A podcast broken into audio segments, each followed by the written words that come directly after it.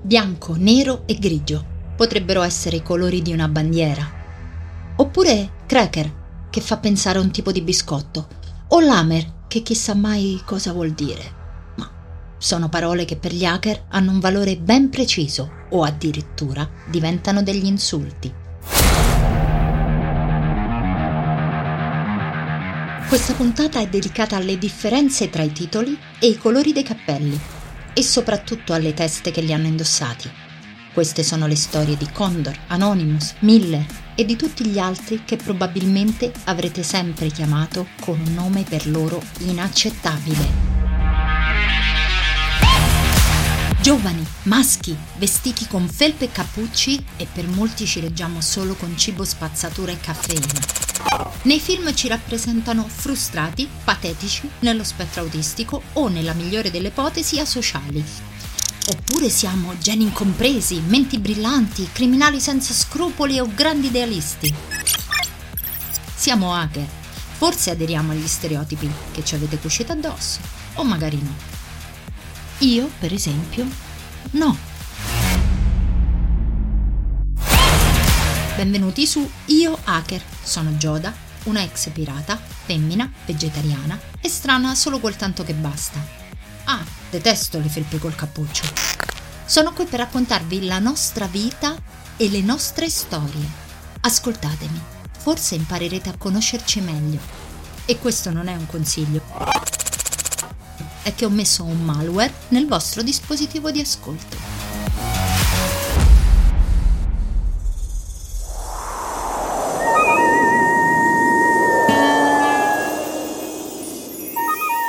La strada è polverosa e deserta.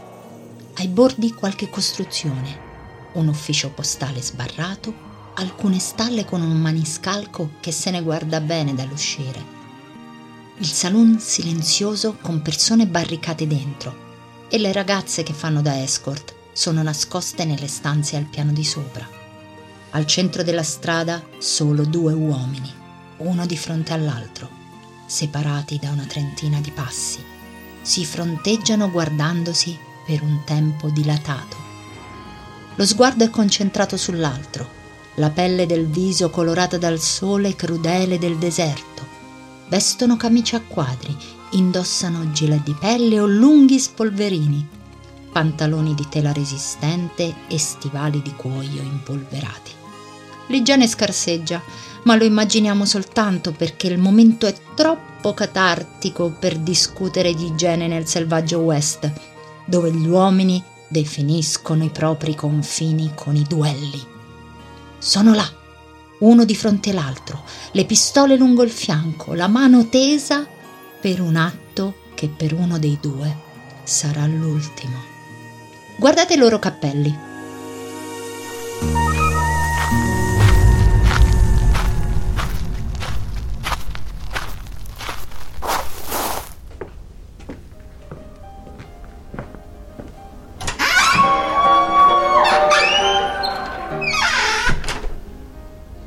Nei film western, soprattutto quelli più vecchi, i ruoli sono sempre ben definiti.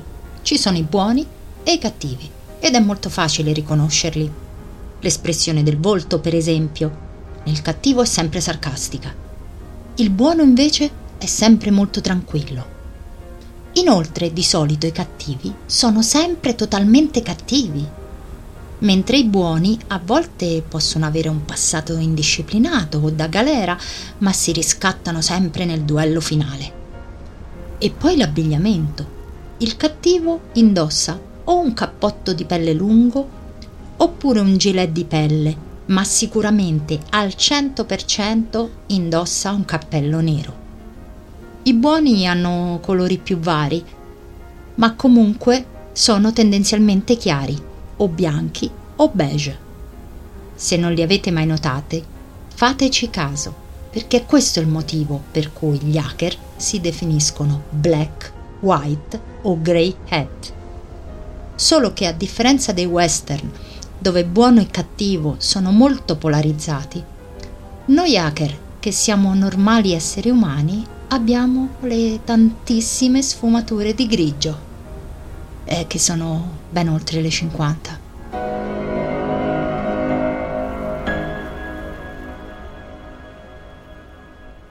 Ci definiscono hacker, ma è un nome generico che rappresenta una comunità molto vasta, con delle competenze in comune, con approcci comuni alla risoluzione dei problemi, con dei tratti simili per alcuni comportamenti, ma tra noi siamo molto diversi e ci differenziamo soprattutto per le intenzioni, per le modalità con cui agiamo, che sono poi le cose più importanti per definire un individuo.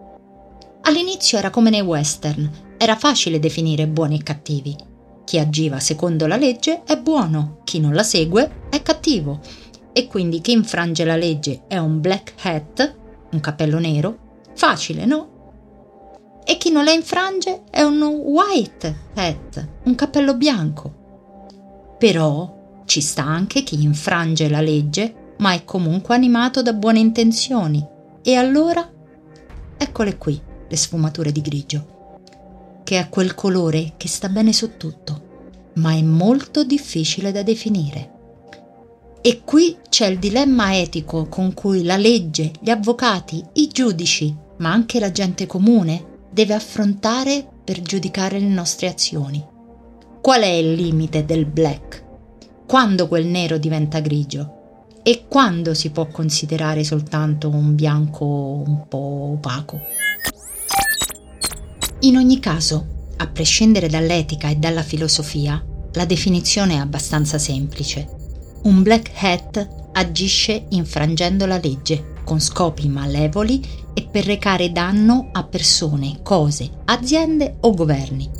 Agisce di solito per un proprio tornaconto personale, tipo avere denaro, gloria, fama, oppure per qualche forma di ideologia estrema, tipo una specie di terrorista tecnologico. Tra i black hat più famosi troviamo senza dubbio il re, Condor, conosciuto nella vita reale come Kevin Mitnick. È stato per molti anni latitante e poi in galera.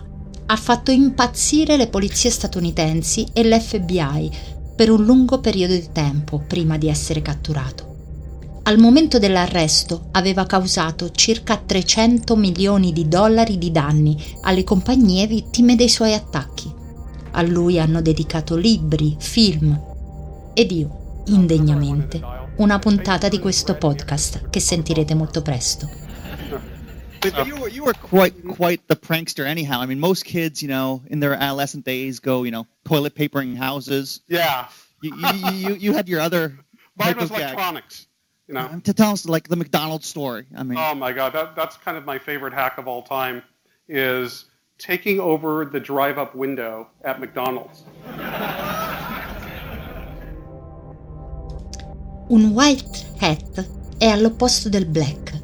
Agisce all'interno della legalità e quando viola i sistemi, le reti o i software lo fa su richiesta di aziende oppure di polizia o di governi per scoprire dei criminali oppure lo fa per verificare la vulnerabilità o la tenuta dei sistemi per garantire una maggiore sicurezza informatica. Agisce come un black, ma per motivi opposti. Sono tanti i white hat che agli albori erano dei black. Condor, per esempio, è stato uno di questi. Ai giorni di oggi si definiscono ethical hacker, per distinguersi dalle intenzioni malevole di tutti gli altri. Why do you do this? Why, why, why is it important to, to, to hack your Mac? A couple of reasons. Uh, the main thing is I use Macs, so I use iCloud and I use Mac every day. And so for me, I want it to be safe so I can use it. Uh, so every time I find a problem and report to Apple, that's one less problem that, that exists.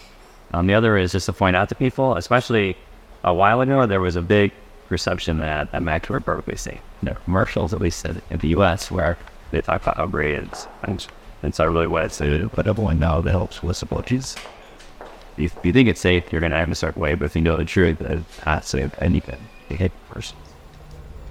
I grey hat stanno là, nel mezzo.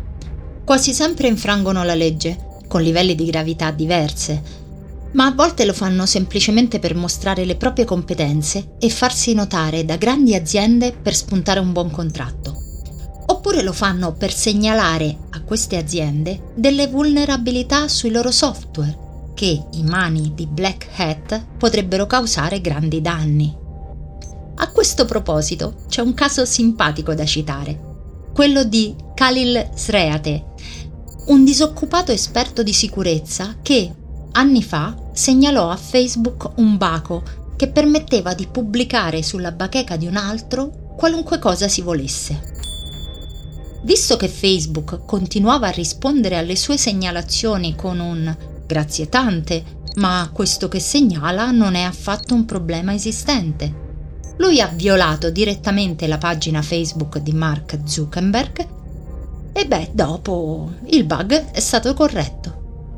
I grey hat a volte sono anche degli attivisti, cioè attivisti che usano l'hacking come strumento per combattere le proprie battaglie. I gruppi come Anonymous cadono perfettamente in questa definizione, per esempio. Greetings, citizens of the United States.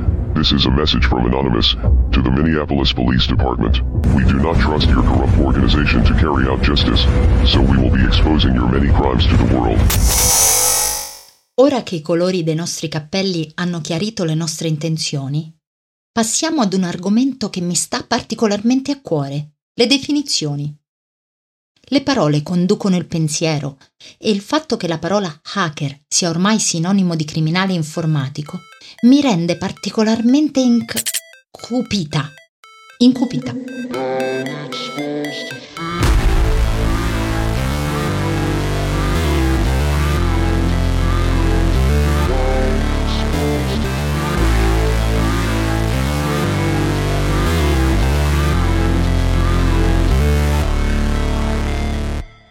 Che l'hacking è solo un modo per trafugare dati o soldi sminuisce quello che c'è dietro al pensiero hacker.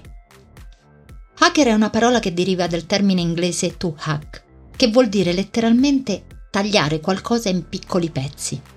Un hacker vuole capire come le cose funzionano e per questo deve aprire, guardare dentro, come un bambino che rompe un giocattolo per capire come funziona.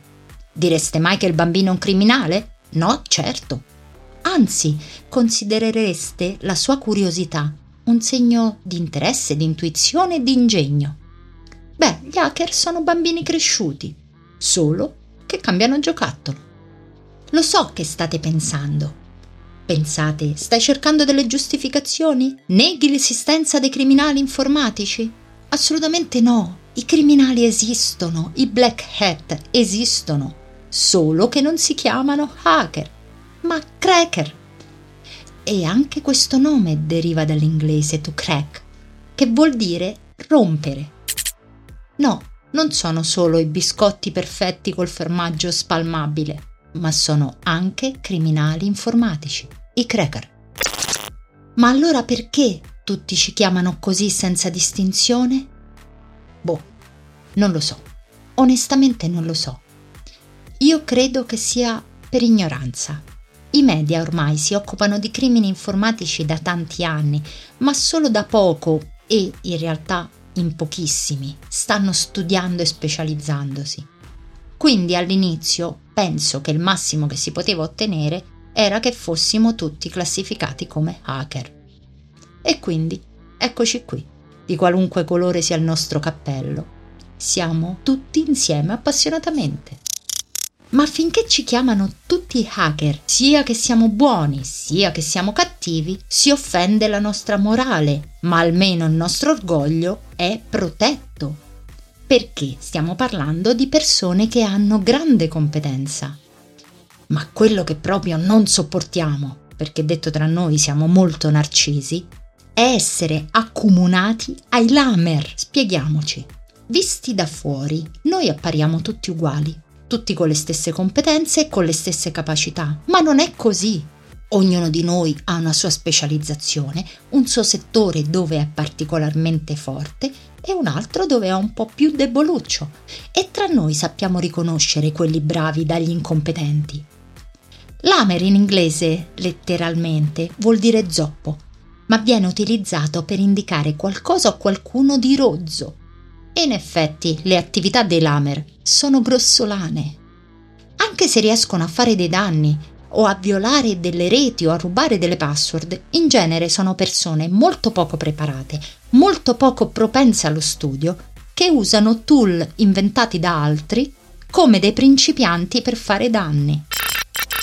All'inizio della nostra storia, accomunarci ad un lamer era considerata un'offesa insostenibile. Voleva dire essere incompetente, approssimativo e cialtrone.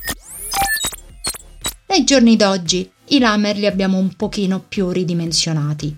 Ora noi li consideriamo poco più di ragazzini che giocano, un po' fastidiosi, in fondo noiosi.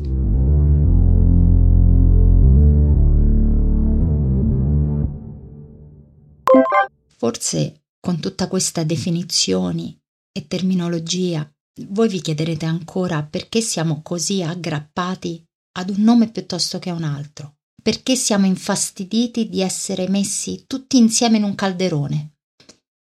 Eppure dovete capire che quelle differenze per noi stabiliscono il nostro sentiero. Essere un hacker, essere un cracker, essere un lamer vuol dire agire in una certa maniera perché si è così. Quindi per noi non è un fatto linguistico, è un fatto di essenza, di quello che siamo. Quindi vi preghiamo, ora lo sapete, non chiamateci in modo improprio, anche perché siamo terribilmente permalosi e suscettibili. Ringrazio Condor, Anonymous e Miller e tutti gli hacker presenti e passati di cui parleremo in questi episodi. Ringrazio in particolare i miei mentor e i miei modelli. Ringrazio la mia comunità hacker, senza la quale non avrei potuto fare il lavoro più bello del mondo. Nel prossimo episodio parleremo di Kevin Mitnick, che oggi abbiamo nominato, con la sua vita meravigliosamente intrigante. Non mancherete, vero? Vi aspetto. Avete ascoltato Io Hacker, un podcast settimanale prodotto e distribuito da Storie Spettinate, agenzia editoriale. La direzione artistica è di Alberto Pompei. Il montaggio e la post-produzione di Artematico. Se avete domande o curiosità, scrivetemi. Trovate tutti i contatti nella descrizione di questa puntata. Io sono Gioda e racconto storie che sono anche la mia. Ah, dimenticavo. Nessun device è stato hackerato per questa puntata.